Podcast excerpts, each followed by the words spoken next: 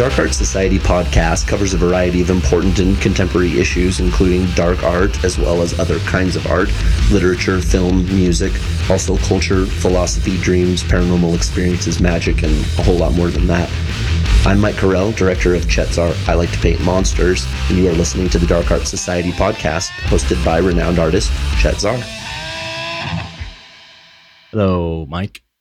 Hey, Chet. I guess we're back to the new intro now, huh? For the we, we like deviated for those two episodes. Yeah, that was a nice And little sw- switch up.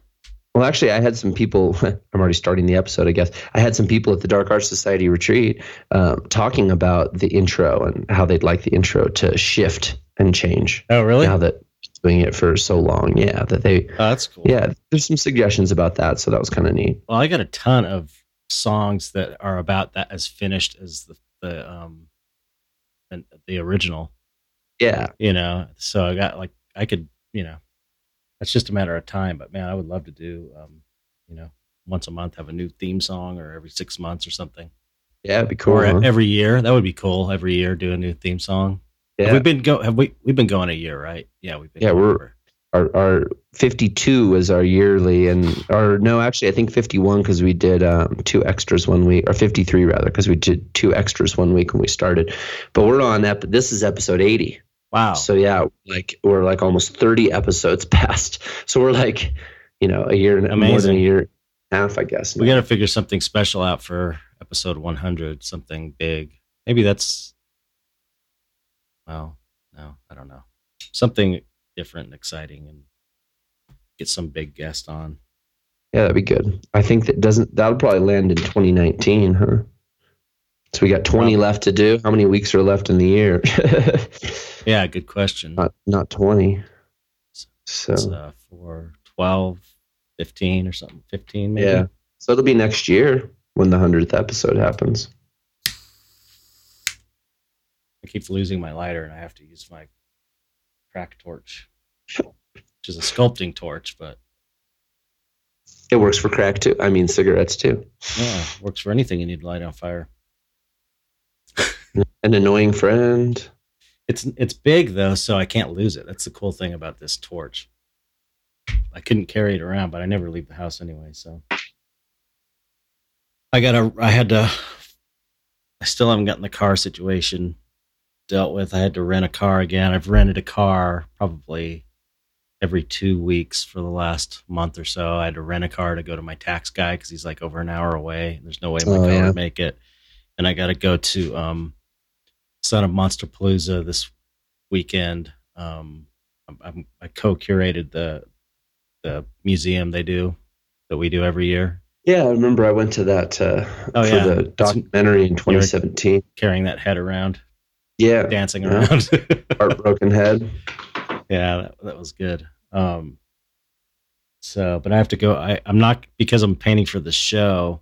I can't go out until Sunday, so they're dealing with that. But I'm, I have to go out there Sunday. My car wouldn't make it, so I had to rent a car all weekend just so I could get out there.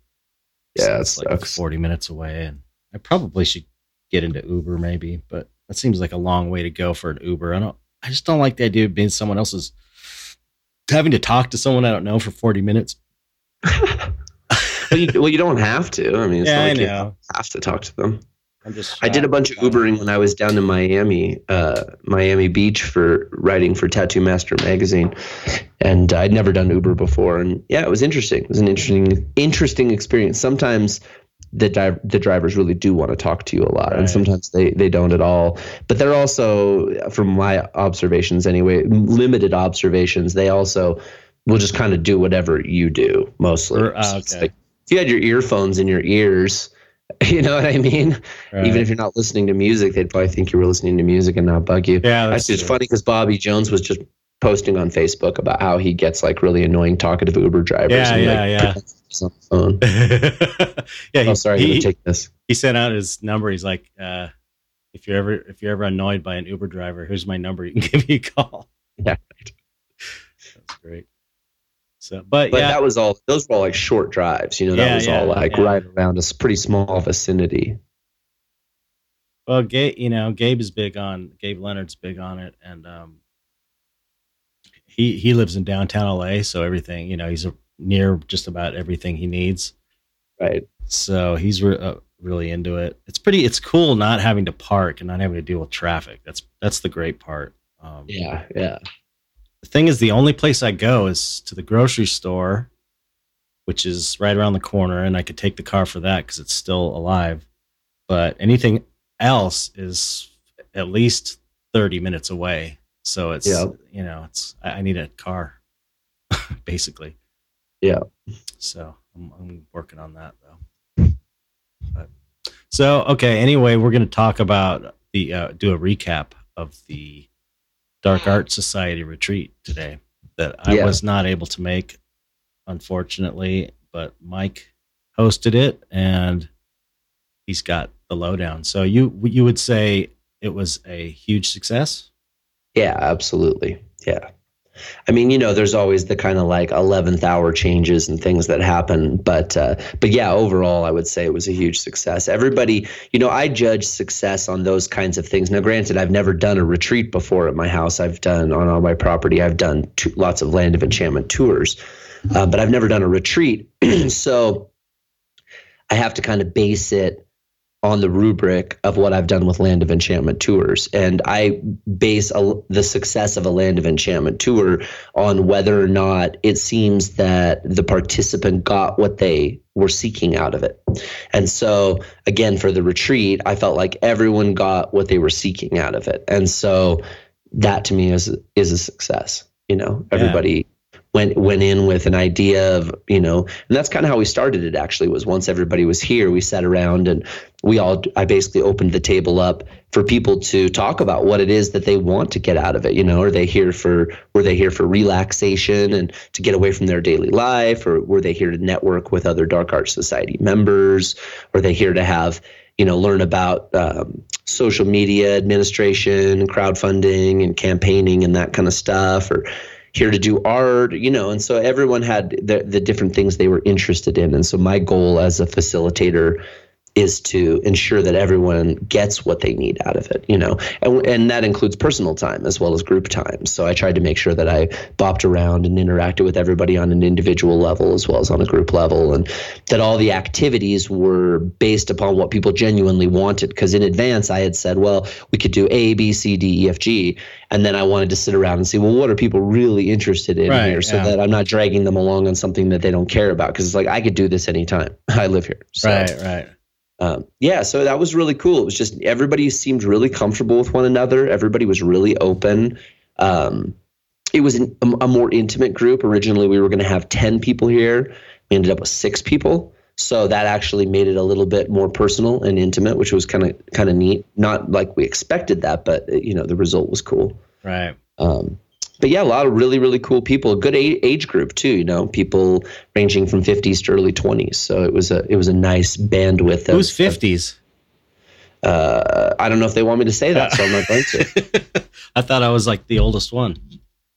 I thought I was the only one who broke the 50 barrier. I, am pretty sure that there's that one of the people that was here breaks the 50 barrier. Right but maybe it could just be that they're in their older 40s. Either way, I know that they're older than the other person that was here that I thought was the oldest. So uh, there was, uh, but either way, you know, top 40s, low 50s down to low 20s, you know, same difference. Okay. I'm I'm pretty sure that that one of those people is 50. But anyway.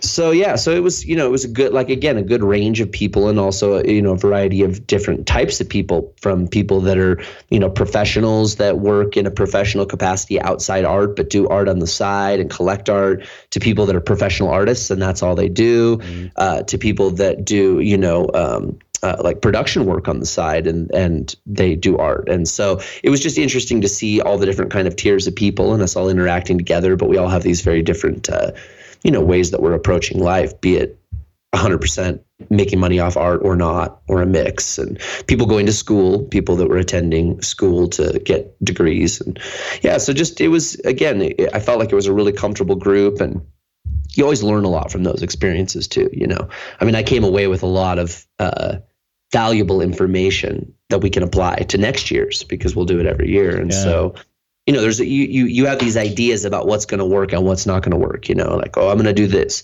Like for instance, we had this outdoor kitchen and it worked great. I built this outdoor, well, didn't build it, but I set up an outdoor kitchen where there was, you know, water and cooking areas and dish areas and provided a bunch of you know uh, dishes and things for people. Um, but it was bring your own food and your own drink. And you know, we realized at the end of it that it's like, well, the truth is is that everyone's going to have to foot that bill either way. So it'd be easier next year if we just have the cost of being here include the food and then we can just buy all the food as the hosts right and then work together as a group to create prepare group meals because everybody ended up eating together anyway mm-hmm. so it was it'd be easier if everybody was just cooking together and eating together and then it would also be one less thing that retreat goers would have to deal with. They don't have to go to a grocery store, do right, any of that. Right. They can, you know, 50 bucks a head you know, basically for the weekend and add that on to the base amount. And then that way, you know, Shane liked to cook. I like to cook. There were people there. Uh, Chris Hackard liked to cook.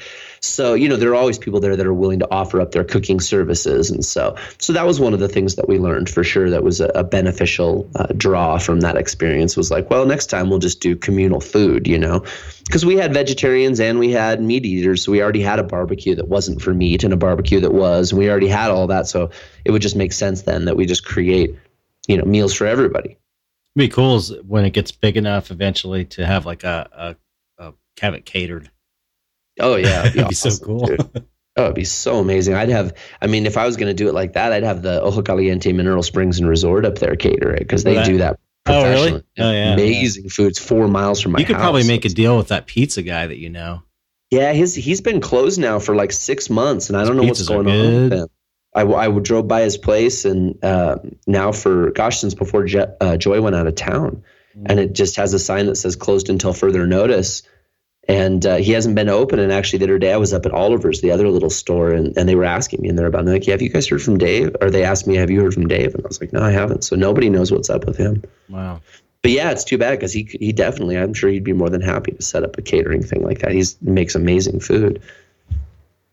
But the springs are cool too, and I think also you know there's these opportunities there for, you know, uh, like for instance, we all camped. Camping's cool. Some people like to camp. You know what? Not everybody likes to camp. so right. you know, I I I offered for people to be able to stay nearby at motels and hotels, and they didn't choose to. But there are a lot of options, and I could definitely set up some group rates and stuff. Oh, how close like, are they to your place? Four miles. Oh, wow. Four miles north. It's like literally like less than a five minute drive from oh, my house. Cool. And so there's like, you know, the Ojo Caliente Mineral Springs and Resort, which has like, they're nice. It's expensive. They have like suites and historic hotel rooms and yurts and all this. But then right up on the highway, which is directly across from them, which is the same distance away, it's right across from where that Red Mountain Pizza is, mm-hmm. is the Taos Trail Inn. And they are affordable rooming and it's real close too. So again, I'm sure I could set up some group rates with those people in the event that people wanted to come and or even, you know, camp for 2 days and then stay the last night at a hotel, you know, and get a clean up for a minute and soak in the springs or whatever. So right. So those were, you know, again, those were some, uh, again, conclusions we were able to draw from the experience and things that uh, people liked. And, you know, I, I would would have preferred to have firewood that I didn't have to haul. And that's another thing that, you know, it's a lot of work having to haul a bunch of wood and chop it up and stuff. And I didn't have the funds to um, afford that because originally the budget that we had set was for a larger group and then we got less people, but I didn't want to quote a higher price to the people that were going to go. And so the budget was less than it should have been for, you know, what we needed to do. But that was because again it was spread out over a larger number of people that we weren't able to necessarily land this year. So you know it's just another learning learning experience as well insofar as budgets and how all that stuff works. I'm probably boring people to death here. Well how about how about a um you want to do it like a recap a play by play how do you want to do this? Because i mean well, i know I mean, people seemed from my perspective but we did we did do that um that broadcast people um so i was able to kind of be there a little bit and and and virtually, and people seemed really into it. I mean, it seemed like it was a very, um, I don't know, there was a warm feeling there. Like people were happy mm-hmm. to be there, and the energy was great. I mean, I really was bummed I couldn't go. I really wish I, I could have been there, but, um, I mean, is is there? Do you want to do the highlights, or do you want to kind of run through it? How do you want to do it, or should I just ask you questions about it, or? Uh, I mean, I'm open to whatever format. I think partly you and I, excuse me, had had wanted to spend some time on this, talking about the discussion that we had as the Dark Art Society group that was on the ground around the fire on that last Right. night. Um, because that obviously the goal of that conversation was basically for everybody to answer the question where would you like to see the dark art society headed what would you like to see out of it how do you think we can grow it and so that was kind of the question that we were all working with on that particular evening but I, we don't have to you know isolate that as the only topic of discussion i'd be more than happy to, Well, how to about do, to why- do a how- highlight yeah? How about you give give some highlights? You're you're a talker. yeah i'm over here probably boring people though with my budgetary discussion Well, let's yeah, let's So, hear uh, some interesting fun stuff that happened that went down. well the first night we, we didn't Oh, really wait. First off, how was the outhouse? That's what everybody wants to know about. How was the Everybody wants outhouse? to- well, I'll be honest about the outhouse. The outhouse was great, but as we all know, uh, I think because I made fun of myself publicly enough about it, the floor was a little bit low, or perhaps maybe the seat was a little bit high. Um, Well, I knew. are you able to sit on it with touching your like a normal, or was it even too tall for you? no, it's fine for me. That is so wrong that you did that. Well, it, here's the thing. So let me let me finish my explanation. You think everybody's like So- seven feet tall? Come on. It's not that. it's that the plan was and still is to bring the subfloor up by six inches, which was what I was going to do. But there's only so much time and energy. And so, you know, when you're down to the day before people are going to show up and you only have so much time left to do everything that's left to do, you know, there I, I was like, you know what, they can have a stool and they can use the stool to get up higher if they need to get up higher this time. because it would have taken me three hours to cut to measure that lumber out, cut that lumber down, screw Yeah. that lumber into the floor. And in the meantime, I would have dropped the ball on a half a dozen other things that were vastly more important than You how high the floor was. You So- should have just said that you meant to do it because you wanted to inspire a a childlike feeling. well, that had been a lot. I'm not very good at that. So yeah, I didn't I didn't go with the lie. But at any rate, the, the needless to say, it was a bit of a reach, and I think men ended up sitting and urinating a little bit as opposed to standing and urinating, just given the the height of it. But aside from that, uh, everybody seemed to appreciate it. The, the first person that used it got a door prize. I told All everybody right. that the first person that officially used it, you couldn't just go in there and take the door prize and walk away. So the door prize was a deck of Mysterian. So the first person that officially used it got a deck of Mysterian. So that was cool. Um, everybody loved it. I mean, it's a really nice outhouse. It's well put together. It's super sturdy. I mean, you could be out there in a tornado and you'd be all right. yeah. Um, but you know, nevertheless, it's still an outhouse, so it's like it's not that exciting. You're not going to spend any extra time in there unless you need to be in there. But Yeah. you know, it's got a hook on the ceiling for a light, and it's got a hook in the wall for coats. And I screened in the top area so that flies can't get in, but wind can move through. And it's got you know fresh air. And there was only one day where, as you were concerned about, that it stunk, and the reason for that was because despite the fact that everyone that was here was amazingly respectful, there was seriously there was not a piece of garbage on the ground ever. I did not find a single stray piece of garbage. So everybody that was here was super respectful about using the garbage and using the recycling and cleaning up after themselves. But the one thing that they kept forgetting to do was to sprinkle ash over their bowel movement. And if you don't sprinkle ash over it, then it doesn't have a chance to break down and thus not smell. And so we we also learned a good lesson there, which is that the, the rules for the outhouse need to be posted on a sign in the outhouse. Now we had planned on doing that, yet another thing that went by the wayside. But you got to sprinkle ash when you're done. And I went in on the last day, and there was like the container I had the ash in was like virtually full. And I was like, okay, no one's been doing that. so no wonder it smelled on that one day. But the day I went in, it just smelled like fresh cut lumber. It didn't even stink. Joy was the one that told me the day that it did smell a little bit. So, so anyway, everybody was awesome. But next time, remember to sprinkle ash over your poop. But uh, yeah, so the outhouse is cool. And then of course we did a group project. So it was like we opened it up to everybody. We're like, you want to paint on the outhouse? Paint Is there the water in there? In an outhouse? Yeah. No. Oh, so you're just like poops just hitting the ground.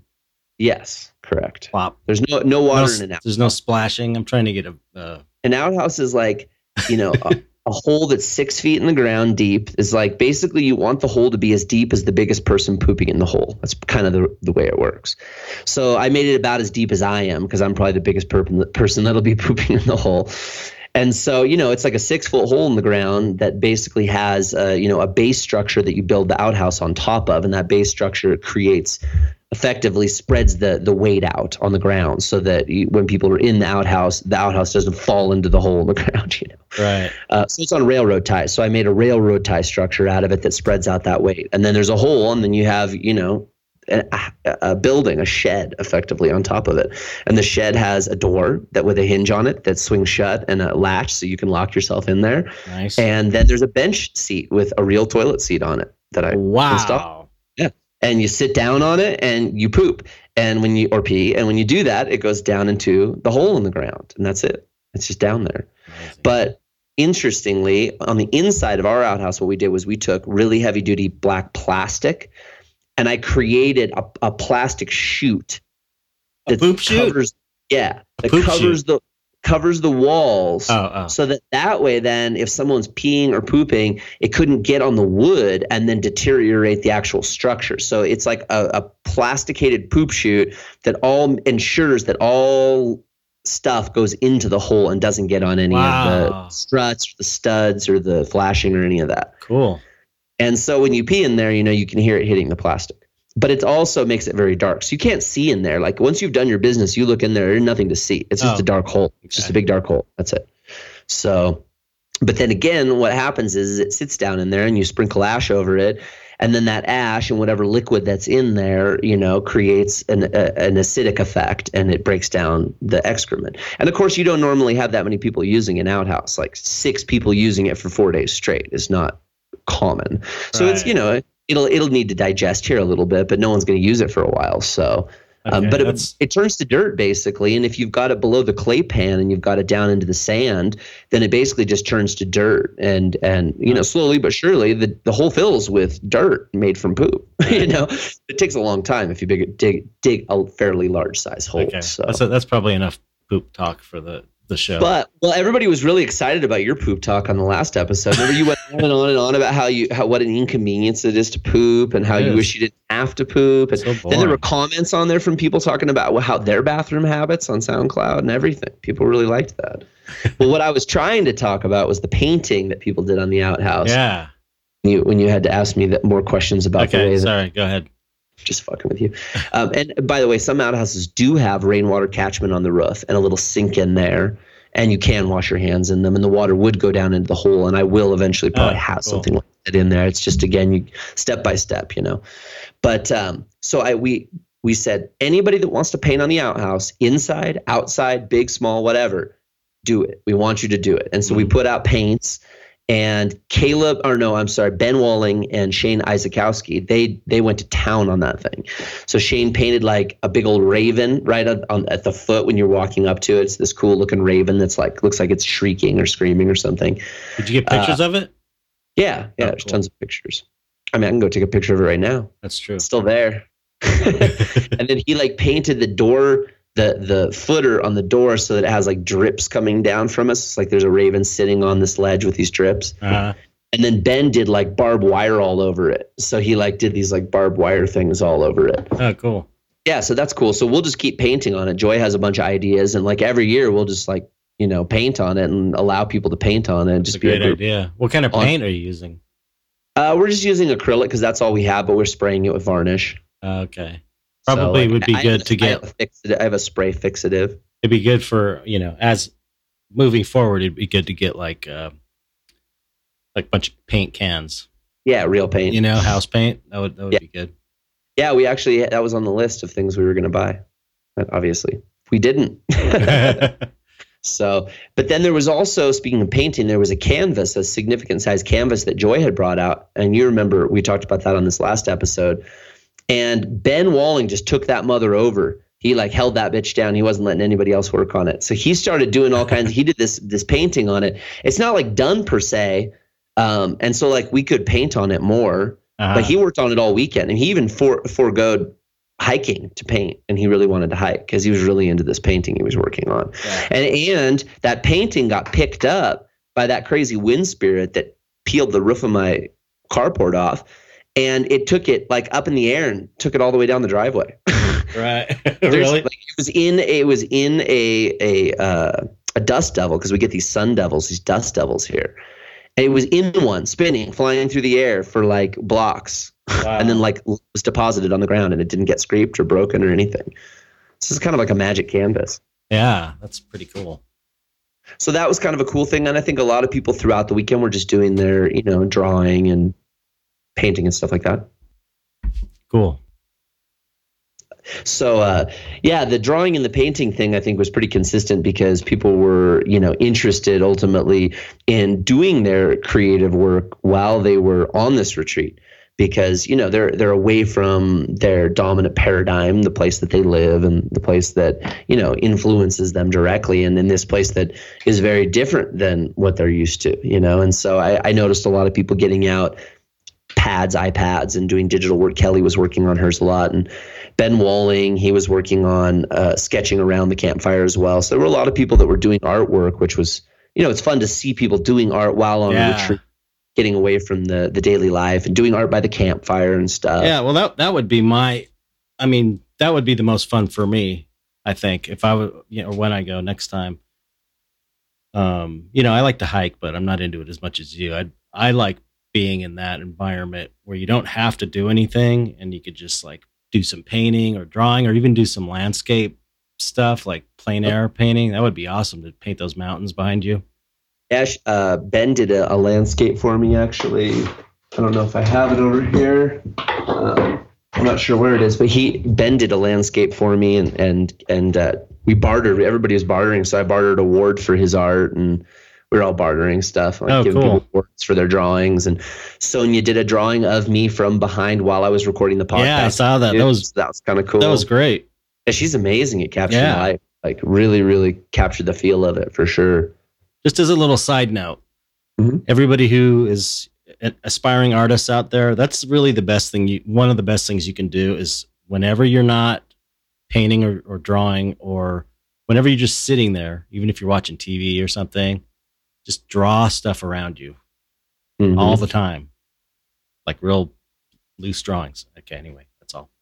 yeah, well, and she was obviously on top of that. Well, they were. I mean, Sonia, Sonia and Shane are, uh, are, are just hyper creative people. I mean, yeah. There wasn't like a time they weren't being creative. It's like passing that camera back and forth, taking pictures and shooting video. And when we were out hiking, they're rock stacking, you know, going around doing rock stacking. And so it's just a lot of, you know, a lot of creativity. But anyway, to get back to the uh, you know, the first question you asked was about the outhouse, but but to do a kind of a quick highlight, the first night was early check-in and so there were only a small group of people that showed up that first night. So kelly ben sonia and shane showed up that night. Mm-hmm. and so that was kind of low key because it was like just the four of us you know and they had spent a bunch of time together throughout the day getting here you know from albuquerque. And so they had already kind of bonded and stuff. So it was cool just to have like a little more low key of an evening that first night. Mm-hmm. just a few of us had a campfire. I had already i already had the wood actually ready that first night. And um, had some drinks and just kind of settled in and they got you know all of them got their first full experience of sleeping out in the country right because these people live in san francisco and shit in the city or in hollywood or wherever you know or littleton or mm-hmm. whatever so they were like tripping the next morning. They were like, dude, the coyotes were like sniffing our tent. They were like, really, right there. Oh yeah, the coyotes are howling. Oh my right god, next to all next to their tents. And That's crazy. When when they came in, it was a monsoon, so it was funny because they showed up, and it was like right when they showed up, the sky opened up, and it was just like lightning and a little bit of rain, and so everybody was like, whoa, this is pretty intense, you know, real elemental. And then uh you know, then having the fire, and then you're out under the stars, and you saw, you know what the stars are like here. Yeah, it's just crazy. you can't even compare them because there's no light pollution. So it's like you're at 6,200 feet, and there's no light pollution, and you're in a bowl that has mesas all the way around it. So you know you can't really see anything outside of it. So they all got the full like, and it was a dark moon too. Right. So they got like full Milky Way horizon to horizon that band and mars and venus and you know all the constellations cassiopeia and pleiades and you know the big dipper and all that stuff. So i think that that was pretty gobsmacking to a few of them because you know you just don't get to see the night like that and really feel that depth where you're like holy shit i'm not like looking at a flat thing. I'm in this. I'm part of this you know? Right right space thing. Yeah, so, yeah. but then yeah, also just the noises. And Ben told me that first night we didn't pitch his tent out in the pasture because it was lightning and he had metal rods. So we Oh. pitched his tent under the carport for that first night. And it was funny because the next morning he was like, dude, last night, man, I just start hearing this like huge sound, like just like something running through the field and the ground is like shaking. And he was like, it was pretty intense. And it was the horses, you know, that we have all these Oh, horses right, out here right. they run up and down that field at night and they're you know whinnying and making all their crazy horse chuffing sounds and just pounding the ground i mean you could feel the ground rumbling when there's six of them running I down the bet, field Yeah. so they were all pretty pretty amazed by that and then that sent shane and sonia off on the horse photography so they went over and met the horses they met red and domino and charcoal and uh, these are all names i've made Those are your neighbors' horses, right? Horses. Yeah, they're not ours. They're the neighbors' horses, and we don't really know what their names are, so we make up names for them. Mhm. So they they got to go over there and love up the horses and get horse pets and feed them grass and take bunches of pictures of them and stuff. And I again, it's like that's part of the fun of coming out here and doing this is to get to be up close and personal with a 900 pound animal. You know what I mean? Right. It's cool. It's fun. It's Yeah, it's interesting amazing. you know. So then that first morning, Friday morning, that was when everybody else showed up. So Caleb showed up that morning, um, and Chris Hackard showed up that morning, and so it was the whole group. So we did kind of like a group orientation, and as I said before, we all sat around and talked about what it was that we wanted to get out of it. A lot of people wanted to be able to pick my brain on, you know, Patreon and social media and crowdfunding and marketing and effective techniques for search engine optimization. Yeah, how did that go? So I didn't hear about that was good. I mean, we didn't do like necessarily a full session of it. We did one session of it, but people were kind of just picking my brain throughout. But we did sit there for about an hour and a half and actually talk pretty steady about it. It went great. I mean, you know how it is for me. I like talking about that stuff, and most of the time people don't want to listen to me talk about that stuff Right. because they're not interested. So to have a captive audience that's actually interested in algorithms and search engine optimization and best tagging methods and you know all this kind of stuff that's like really really dry and boring for most people. It was Right. fun to have it, people that are into it and I'm like, oh, I want to learn about that and I, I want to use that to my best advantage, you know. And they were really sponging it up too, so that's gratifying for me as an educator because I know they're going to use that information. It's not like mm-hmm. I'm just talking you know, to hear myself talk. Right. So so that was cool. We you know we we sat around and talked as a group and did that, and then we basically you know kind of figured out what would be a loose game plan for the weekend, um, so that everyone knew when things were generally speaking going to be happening and stuff. And then that was the day that we recorded the podcast with you. So Mhm. we had breakfast and we hung around, and then we basically were just waiting for that. So we set up that, did that podcast with you, which was really fun. I mean, I, I know that everybody there had a really good time, even if they maybe went into it like dragging their feet a little bit because they were like, I don't want to be on it. And I was like, well, you don't have to be on it. You just kind of get the privilege of observing Right. it if you don't be on it. So So, um, uh, did, did did you get the sense that people that, that had never met each other by the end of it had kind of become friends, or oh yeah, you know, oh yeah. like people made new people friends were there? and- people were people were were friends within hours of being there you know? Oh, i mean it was definitely a very i would go so far as to call it a strong team building experience in general. I mean the whole thing was team building because it's like you got to work together you know? You're you only have so much food you're working with charcoal to cook you know what i mean? You have to share an outhouse you're trying to decide what you want to do with your time. You got to go and carry wood together in order to have a fire. I mean it's you know it's Yeah, a lot yeah, of team yeah. building stuff so I felt like everybody really quickly adapted to being comfortable with one another and everybody was really cool about reaching out and making an effort to talk with each other and get to know each other and do that one-on-one interaction and it felt like that shuffle was real organic it wasn't like people were going out of their way to do it it was just naturally occurring you know Mhm. so that's obviously exciting. Um, so we did the podcast with you on Friday, and we got done with that and gave everybody kind of a chance to chill out. And we were holding off to do the hiking until the next day. But on Friday, um, I engaged people in some, you know, ritual campfire stuff. So we all imbibed various things on that first night and hung around the campfire and basically just had a really fun time. Like we didn't, there was no goal except for there was a lot of laughing and a lot of that's what she said. Especially Kelly and Joy, they would not stop, man. They were like everything that I said, it was a that's what she said. But yeah, it was just really good. Like that fire was really fun because everybody was just having a really good time and having some drinks and cutting loose and just being playful and having a you know just enjoying each other's company. And so you know, I think for a lot of us, we spend our time real stressed out and uptight. And so you know, to just be able to kick back and just hang out and not be worried about anything is refreshing, you know? Yeah, yeah. So that was cool. And then the next day we did um, again, you know, everyone ate, and then I took everybody out on a group hike in the morning. Well, not everybody. So what I did was I said, anybody that wants to do a moderate, easy hike, you know, hop on and and we can go do the Arroyo, and I'll take you up to Chet's power spot. And then um, anybody that wants to do a more intermediate to advanced hike, we'll do that in the evening once it's cooler, and we'll go up on the ridgebacks. So I took out a group of what one, two, three, four, five people and me for the day hike. And we hiked up the Big Arroyo, and uh, Caleb found the Chet Zar smokestack, which was the clue to find this to do the scavenger hunt. Because I set up a geocache of a bunch of semi-precious stones up in a power spot for the Dark Art Society, and I had found this really old metal can out there that when when I say old, it's steel first of all, and it's got like a church key punch in it, like a triangular church key punch in it. So it's probably from when the Army Corps of Engineers was putting that fence in, which was in 1949. So this can is like super old and it's fully intact. and it's obviously filled full of water and sand, and then the water came out, so it's full of sand, so it's super heavy. It looks just like a smokestack. Mm-hmm. So I went up this arroyo and I found we're walking up the main arroyo. And an arroyo is basically just like a dry riverbed where water goes down when it floods. So it's like a really deep cavern that has steeping walls on either side that's empty because there's no water in it. And you're walking up it. It's kind of like a tunnel or a labyrinth. And there are a lot of little ones, tributaries that come off of that that feed that.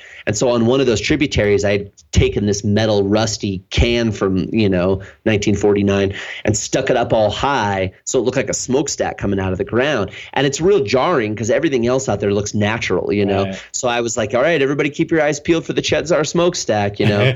so Caleb saw it, so he's like, "Hey, is that it?" And I was like, "Yeah, that sure is. You lead the way." So I let them lead me all the way up this arroyo to the power spot. Oh, cool there was an altar spot up there and everybody dropped off rocks that they've been collecting because I do this thing where it's like you carry a rock and then when you see another one you want, you trade it out for that one. And I have altar spots and stuff for doing offerings. So everybody had already done their offering at Chet's power spot. And then and we all hung out in there, took pictures and stuff. And then we went up to the the geocache. And so that was cool. We hung out there and then we we hiked a little bit more, but it was hot, you know, and it's you know, you it's it is what it is. You know, you only want to hike as far as you want to hike. So I could tell that the group was kind of winding down. So I just like before people were like sick of it, I was like, "Hey, you guys ready to go back?" Right. So we ended up going back, and uh, it's always a nice hike back. And we came back in the afternoon, and everybody had some lunch and kind of hung around. And then my buddy Adam showed up, and he brought a half cab Marshall amp, an electric guitar, a flute, his banjo, all kinds of musical instruments because he's like a musical prodigy and I have a hand drum, which we'd been yeah, playing. I saw someone the, playing the flute. I was like, wow, I didn't know there was that's Adam flutes being played. yeah, yeah. I actually I have a bunch. I shot footage of it, which I'll be posting on my Land of Enchantment Tours Patreon, which you'll see because you're a patron um, of of the music of him playing the flute and of uh, Shane playing the guitar and Ben playing the drum because I have a hand drum and we've been playing it around the fire every night. So we brought it out. So I shot a bunch of footage of that. It was just cool. Adam just shows up, and first he's playing the banjo, and Ben's playing the drum, and he gets out his flute, and then he gets out his electric guitar. And so it was just cool, like to have, you know, music playing and hanging out with him. And then we did the advanced hike, and he went on the advanced hike with me and with Caleb. And Adam is this musical genius guy. So check this out. As we're walking along, he's got his speaker. He's got his this this device that has songs he's recorded. Mm-hmm. But then it's like got like a finger pad where you can do like sound effects and change the frequency and things of the music you're listening to while like live while you're listening to it. Oh, really? So like hiking up into the desert and Adam's playing this like super creepy like horror house kind of guitar music that's like and it's like all real weird and then he's like doing these like effects over it while we're walking, like in beat with our walk. It was so cool, wow. man. You couldn't have even asked for someone to come up with this idea, and Adam just does it off the cuff, you know. So the whole time we're out there hiking, he's like playing his weird music and doing like weird sound effects and stuff with it. I've certainly never hiked to that kind of music before. Right. Yeah, I hiked like the sound of nature, you know. But That's it was fun. Wow. So we we hiked way up on top of what I call Bogman territory, which is by the Lord of the Rings territory, and you have like a 360 degree view up there of the mountains all the way around the Sangre de Cristos, the Tusas, the Jemez, Pedernal, which is where Georgia O'Keeffe's ashes are at. It's an extinct flat top volcano. So we did like the you know the full view from up there and did ridgeback walking. And then Caleb was like, oh, I want to go down in Arroyo to get back. So we went down in Arroyo. I'd never been down, and we started all the way at Bogman territory. So it was fun because we were going down one a tributary I'd never been down before. Mm. And then at a given point in time, I started recognizing it because I'd been from that point down. So we hiked actually till it was dark. I I, I felt a little bad because I was like, yeah, we'll be back by dusk, but it was like it was pretty well dark by the time we got back. so we went out. We were pounding hard. We only stopped three times, and we probably did five miles, the three of us. So Jeez. we were we were not fucking around. Um, Sounds like fun. well, that's fun for people to like that, you know. I know. Like I'm just kidding. I'm just, you know me. I'm just, just giving you shit. Yeah, like always. so yeah, so we got back from that hike, and uh, it was, and then I started a fire right away because it was getting dark. And uh, then we did the Dark Arts Society meeting, which was basically all of us on the ground standing around the fire and basically discussing, you know, where would we like to see it go? What are some ideas we have for yeah, growing that's like the, the? The coolest part to me. Just the fact yeah. that we could all, or not we, because I wasn't there, but everybody can get together physically, look yeah. each other in the eye, talk about ideas. It's it's amazing, you know. Sorry. Yeah, I oh, think that's was. just so cool. That One of the one of the coolest features about it. Yeah, it was really cool, and and we had all discussed that we were going to do it. So, and then we had planned when we would do it. So that way, then everyone had time to kind of think about it, you know, and prepare themselves for it. And like, well, what do, what do what am I interested in seeing? What right. do I think about this? You know. But the cool thing was the whole time we're doing that, Adam's playing his guitar. So he's got, I, I strung a 100 foot long extension cord out to the fire pit. He's got his half cab Marshall out there. So playing the electric guitar around the campfire, which most people, you know, that experience is weird in and of itself, or not weird, but rare anyway, you know, in and of itself. I mean, I've listened to electric guitar around the campfire a few times, but that's because of Adam. Most people don't have an Adam. So, right. you know, but the coolest thing was while we're talking, he's not saying anything. He's just playing his guitar. And as the conversation's going on, he's like slowly backing away from the fire pit and backing away from the fire pit and backing away from the fire pit. It's like pitch black. You can't see him. So it was like he was just turning the volume down on the music like so slowly and so progressively that it was like at a given point in time there was like no music playing anymore. And we were like, whoa, when did the music turn off?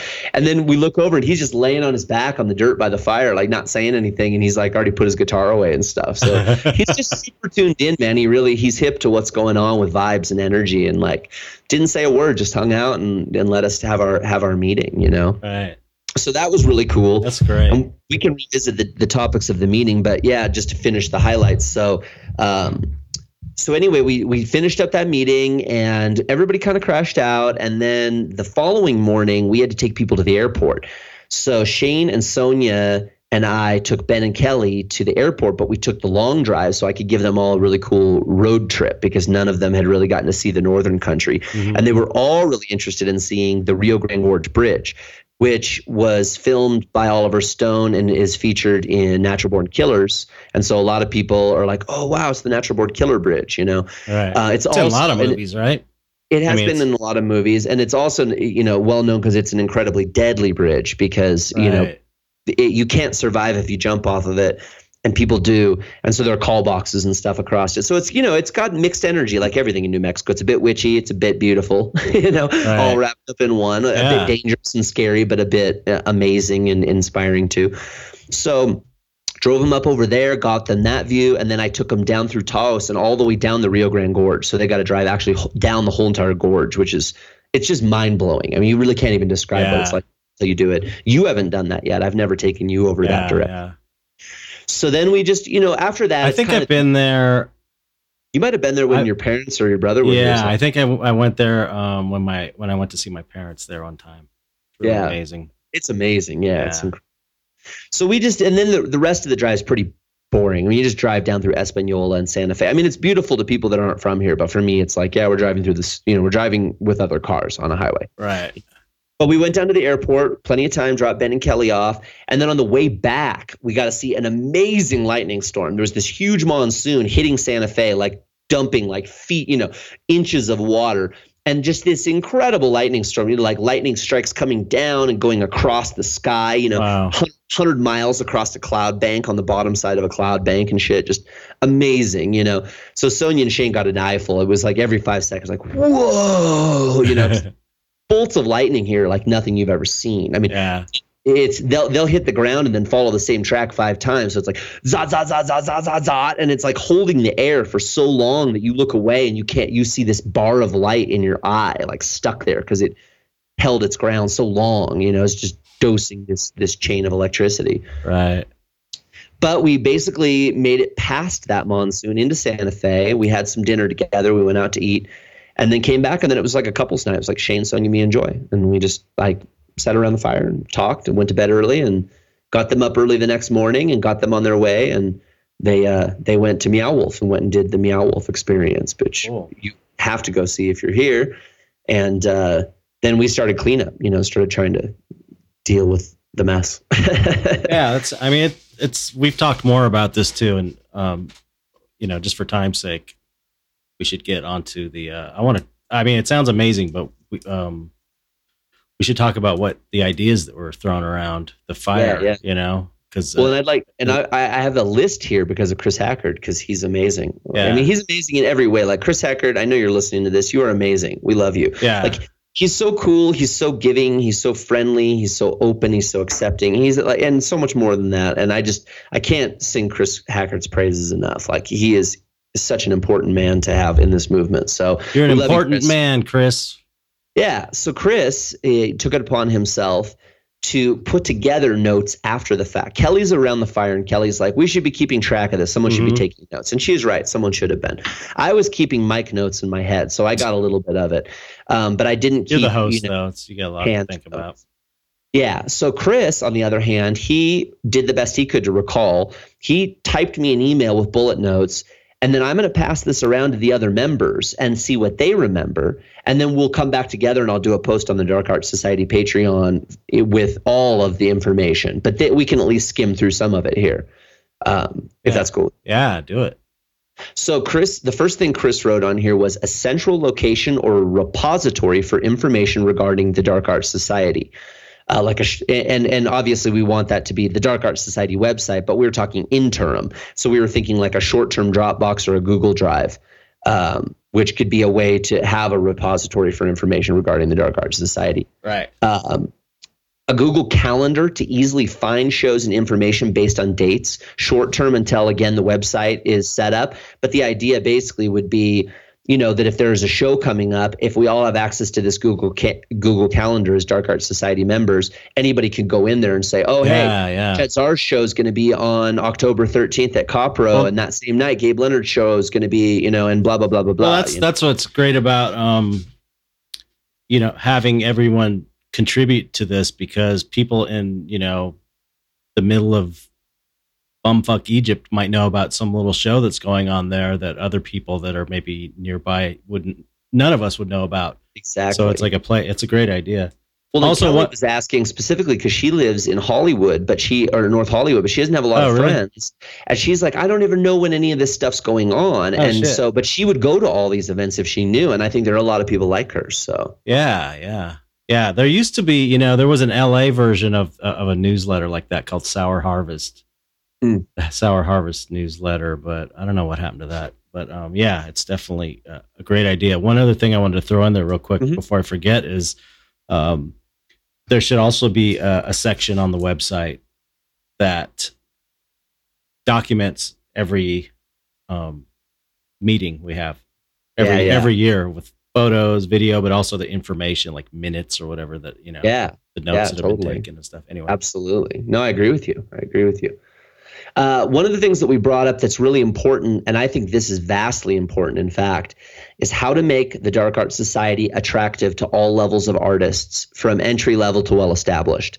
This was a big topic of discussion. We discussed this for a long time. I mean, it probably got an hour worth of Mhm. talk. We talked for, I, I would say, about four hours that night. so what do you mean fire. by that what do you mean by Well, that what what we were discussing about that was basically like, okay, the Dark Art Society, we want to grow it. Not only because we want more members, but simply because we want more legitimacy as a dark art movement. We want to be able to show in more places. We want to make more money for the work that we're producing. We want our value to be more valuable, you know, all right. of these things. In order to do that, we need to have the Dark Art Society growing. And so we need to be able to provide incentive and make it attractive to both people that are just learning how to do art as well as people that have been are well established and they they don't need uh, tutorials for mm-hmm. instance so it's like right now we provide the podcast which provides free information for everyone right, right? and the reward tiers that we have that are enticing now are enticing on a bonus feature level for mostly people that are just really interested in the podcast or interested in doing their work and honing their craft. Right. So right now, the Dark Art Society is more attractive perhaps to more entry level artists. Mm-hmm. But what we want is we want big name artists repping us, you know, because the more big name artists that are like, I'm a member of the Dark Art Society, right. the more people, the more galleries, the more people in the world will start to say, oh, they're a member? Well, yeah. that's legit. It's Just legit. raise awareness. Exactly. So here's the thing is like right now, how attractive is the dark art society to well established artists? You know, and I think the answer is not very. And and I, I mean just to be true, you know, and all Yeah, so. I, I think but I think I was thinking about that after because we talked about this a little bit before. I was thinking um I think you know, one of the big problems with with uh bigger artists not getting on board, I think they're supportive because they want to support the movement, but um I don't think there's been from you and I, or, me probably more than you, much of like outreach, even really to say, hey, you know, you want to be more active in this. Yep. You know, I, even though it's a great, you know, I think it's a great idea to offer incentives for people to do that too. But I, I, the more I was thinking about, it, I was like, you know, most of the bigger names probably just need an invitation. Like they would yeah. want to do it just to help out. But, but I, yeah. but I still think it's a great idea to offer something in return for sure. Well, and and again, that's you know that isn't. They should get the something out of it. We should all be getting something out of it. You know. Indeed, and uh, but but at the same time, I think that you know what you're saying is part of the conversation. The conversation right. wasn't simply just well, what kind of incentive can we provide them or reward or whatever, but rather we need how can them. we make it beneficial to them to be a member i mean right, you know right. how do they benefit from it right, what what what how do they stand to benefit and also the conversation i kept the conversation always back to ask less from Chet. I mean, that's just the truth because you are incredibly busy, especially right now. And so, you know, I'm not going to have, I'm not going to come to you with a laundry list of 15 different people that I want you to take your day and reach out to. Right. So, we were trying to steer the conversation back to well, what what can we do? You know, mm-hmm. what can we do as a group? And that was the thing that was really important to me about that conversation, and that I kept honing in on and driving that nail was like, this is not about Mike Corrado. This is not about Chet Zar. This is about the fucking Dark Arts Society. Right. And all of you are equal members. Every single person in this is an equal member. And so, what do we want to do as a group? You know what I mean? Mm-hmm. It's not about what I want. It's not about what Chet wants. And so, it should be about what we all want. And that was the nature of that conversation. Right. So, I think it's important to remember that as we go through these things too, because it really is a matter of a movement of people that are cooperating together to achieve more as a group than we could as individuals. I mean, it's right, not that right. complex. It's like any group, right? Right. So anyway, I think that again, the next topic plays into this notion of how to make it attractive to all level of artists. So one of the things that was brought up was a Dark Art Society annual publication, like Spectrum, for instance. Yeah, I think that's a, that's a great idea. You, you know, one of the reasons that's so great is because if it's a limited small thing for a small number, like maybe limited to the people that are in it, or I don't know, we have a limited orders. You can get those books made for relatively cheap, one at a right. time, from like Blurb right. and, and stuff. Yeah. And basically, one of the things Chris brought up, because he knows some of these people, was he said maybe reach out to Cathy and Arnie Fenner to see how they started Spectrum Annual almost 24 years ago. Right. Just to like vet it out, get some information. Yeah, why not?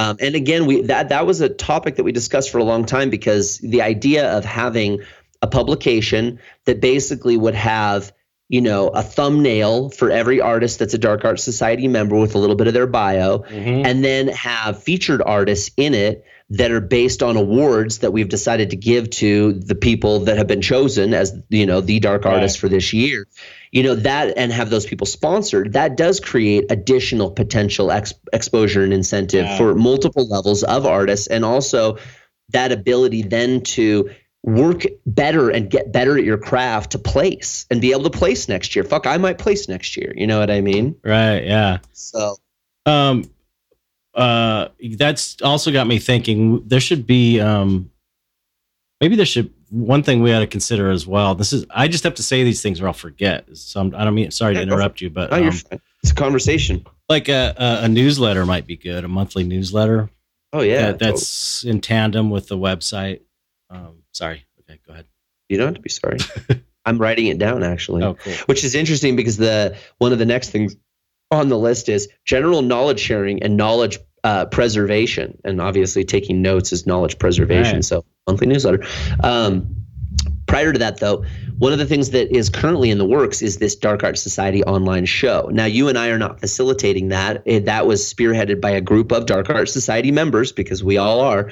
Uh, and mm. everybody can just jump up and do something like that, which there are a group of people doing it. We're really excited. We did provide some guidelines for them um, because Chet knows a lot about how all that works. And so, one of the things is that that Dark Art Society online show will be juried, and that interesting idea that came out of the discussion was maybe have the ju- the jury provide some type of critique if the artist doesn't make the cut so they can improve for the next oh, show. Yeah. I thought that was fantastic. and I offered up to do it. So uh, because you know me always offering myself up to do more than I have time to do. Um, what I figured I would do is is I could get the feedback from the jury, the, the juror members, and then I can put it all together. So I could create a critique for these individual artists without you guys having to do anything other than just give me a few well, bits of information. You know yeah, I mean? that, that's a. I mean, a critique, some sort of critique group in general is a great idea that's specific to us as dark artists. Um, even if that was a some a Discord channel, maybe. Well, and again, it's like I agree, and, and we could do that. Actually, that would because be that that seems like an ongoing thing that would really be helpful to a lot of artists. Because I see stuff all the time where I'm just like, oh, if that was just this, that would be sure, sure, hundred percent better. Or if there's, I could tell this person doesn't understand this principle that's pretty simple, you know, because I was there and I remember not getting it and then getting it and my paint sure. artwork improved. And, and so it's, you know, a lot of times I want to say something, but people aren't asking. So I just feel like I don't want to be a dick if people aren't asking. Yeah, yeah. Well, and there's a difference too between you know uh, professional critique and peer critique, right? You know, and that's one of the things I think all of this kind of beckons back to that incentivized level of like, well.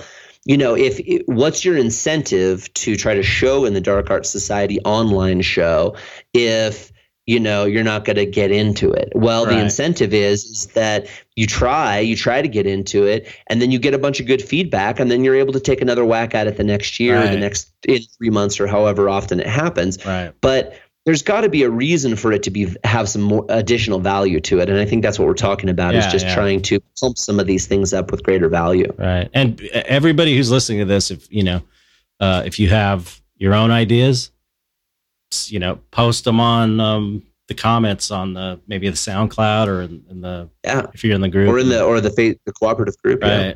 Okay. Yeah, so we're, getting like were, we're at about an hour. So yeah, we're at about an hour. So, but I have two more things that I'm okay, going to bring cool. up, and these were not on Chris's list; these were in my head. Um, one of them was this great idea that Shane and Sonia brought up, and that idea was to have potentially open up the Dark Art Society website to a sponsor. Now, be that a tier, like we open up a tier that is the amount that it's going to cost per month to run the Dark Art Society website for a year, or just literally put the feelers out for someone who wants to sponsor it for a year. And we would come up with, you know, the hosting fee, the amount of energy and time it would take to do it, right. you know, blah, blah, blah, basically the overhead. And then an individual or a group could choose to step up mm-hmm. and sponsor it for a year and they could get whatever accreditation they want with that. They could have a banner across the top of the web webpage saying so and so sponsors the Dark Art Society right, website. Yeah. And that would be a way to kind of jump that capital hurdle while also allowing us that platform that we need so much because we could do this in a lot of five different areas but it'd be a hell of a lot easier to do it all in one place you know right right and so I thought that was just a really good idea, yeah, and I never idea. thought of it, you know. And so, eh, just right out the gates, if there's anybody listening to this episode and that sounds intriguing, hit one of us up seriously, because you know you it could be good for you, even if it's not going to pay you money. It could still be really good right. for you, and and it's also something that you could do on a philanthropic level to help this movement develop because without that website, we're kind of in a tough spot. And we're not, we're barely making half enough right now a month to even start thinking about making it. So Right, right. if somebody had that ability and somebody had that interest, then that, that could really be beneficial. Yeah. So I thought that was a great idea. it is a great idea. The other great idea is for everyone listening. Hashtag Dark Art Society. Period. You do a piece of, of dark artwork. Hashtag Dark Art Society on Instagram. Now wait a minute. Wait a minute. Now is that is that the the um hashtag we want to go with? I mean that's perfect. Well, dude, but is lo- there one that's we have is, lots of hashtags. I know, but use it, but listen, listen. Is it is it already taken by someone else that's been using it for years, or I mean, have you checked it's on it? By, I've checked on it. There's 1,759 Dark Art Society tags. The one last time I looked, and it's just all random people. And I've also been using it for a year and a half, and I post every single day with the tag Dark Art okay, Society. cool. Every so we're, day. we're I don't of, miss a day without posting that tag. okay. Basically, So unless so I it's, miss it's up. day. It's up for grabs. Uh, yeah, I'm looking right now at the. well, it's a tag. It's not like any tag is up for grabs. yeah, but you, yeah, okay. I, I, you know, the whole thing. You're not. It's not a, a hashtag. Shouldn't be like a million people are using it or something. You know, you want Correct. So yeah, so Chet is making a good point. Hashtags. Now this is this is a proprietary hashtag, and this is something just to specify. Search tags are different than proprietary tags. If you're looking to try to land search tags on your name, then you want something between 25,000 hits and 150,000 hits for tags. If you're working a proprietary tag, it doesn't matter because you're just trying to circulate a proprietary tag. So what I would say is this though, don't limit it to that tag Dark Art Society podcast, tag Dark Art Society, tag Dark Art Society retreat, tag Eat Dark Art, tag Dark Artist. You know, I mean, the idea is this.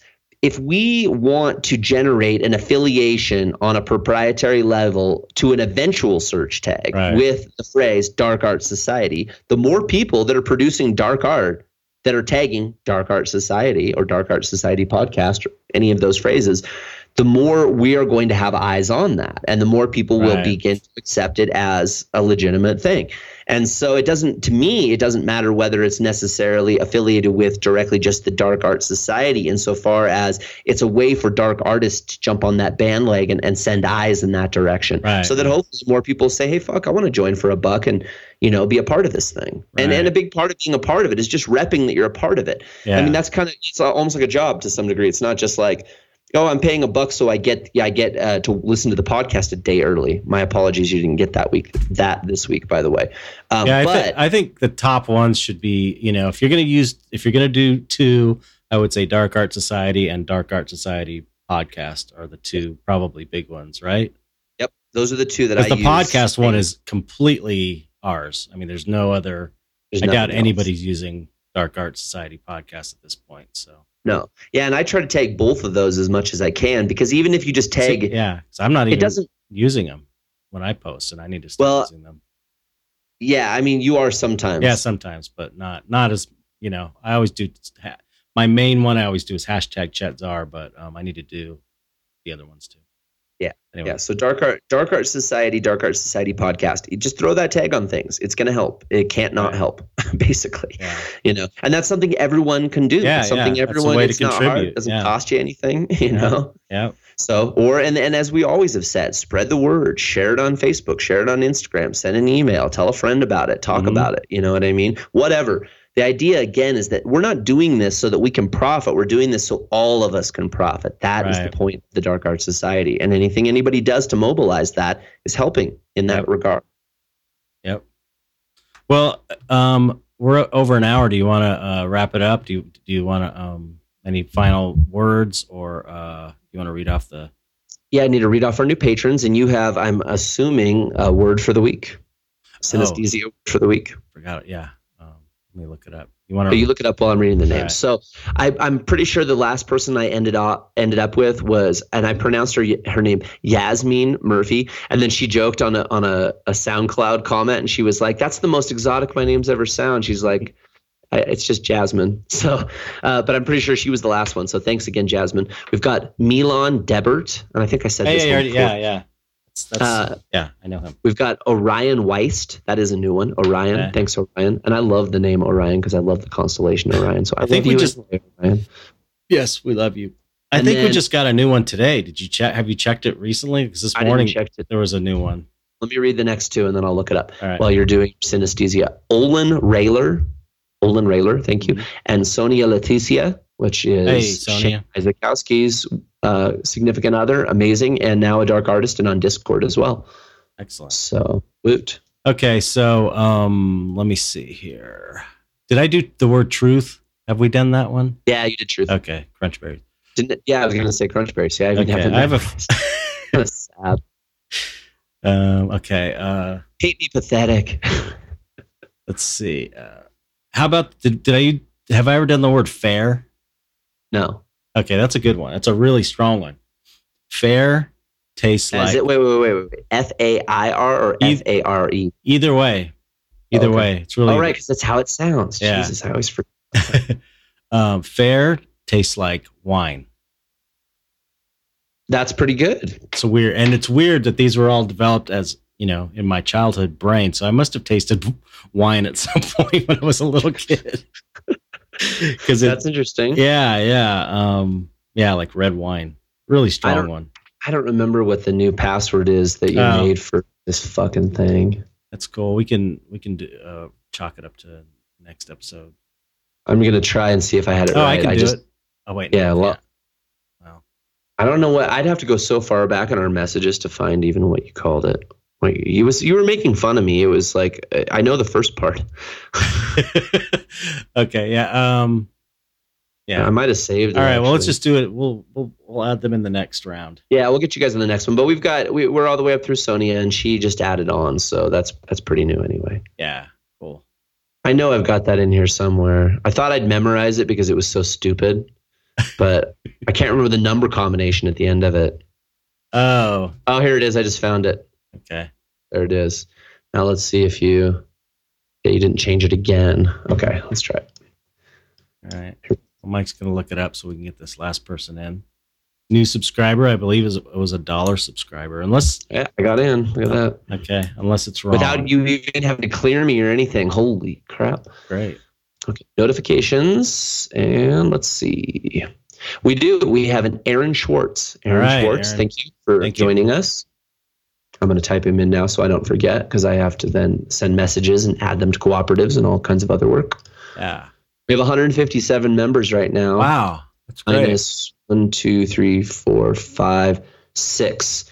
So 100, technically 151 Damn, that's great. because when I when someone leaves the Dark Art Society, I take their name out, but I leave their number there so it doesn't screw up everybody Oh, else's Good number. idea. So there's some blank numbers in here. So yeah, so 100 still like I said 150 151 is a pretty good clip of people for now and Yeah. we'd love to see it up around 300 so that we had even more power.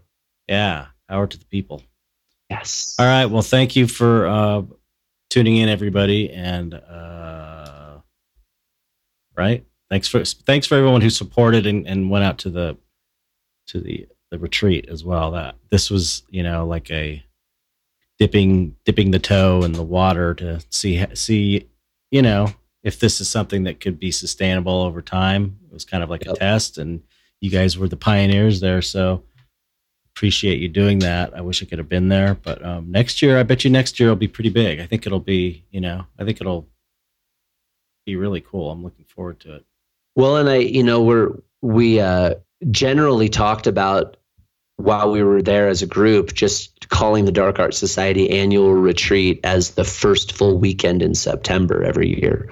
So, um, anybody that is thinking about wanting to do that next year, start thinking about that now, because that was part of the problem. Is you know we we set this up, but there was only about three and a half months. Right. Whereas now you got, now you guys got a year. So if you want to come, start thinking about the first full weekend in September next year because we're going to do it again. And and um, I mean, I'm not tooting my own horn here, but I, I imagine that this next year will sell out and it will sell out rapidly. And so Yeah. because we had a good time, people all want to come back. yeah. so yeah. uh, you know, so anyway, I would I would definitely start looking at getting your schedule cleared for next year if you want to do it because that's when we're looking to try to try to do it every year. So yeah. So, all right. And every year it's going to get better. you, Chet Zar, yes. And you don't have a solo show next year. I so. don't. So I, I can do it. Um, yeah. So that's it. That's it. Well, thanks everybody for listening. And Oh, yeah. Uh, and uh, also, uh, if you want to support Dark Art Society, Patreon, patreon.com slash Dark Art Society. Got it. Mike's patreon.com slash emails from infinity and uh, patreon.com slash land of enchantment tours. Tours. Nice. Look at you. I'm so and proud mine is patreon.com slash chetzar, one word.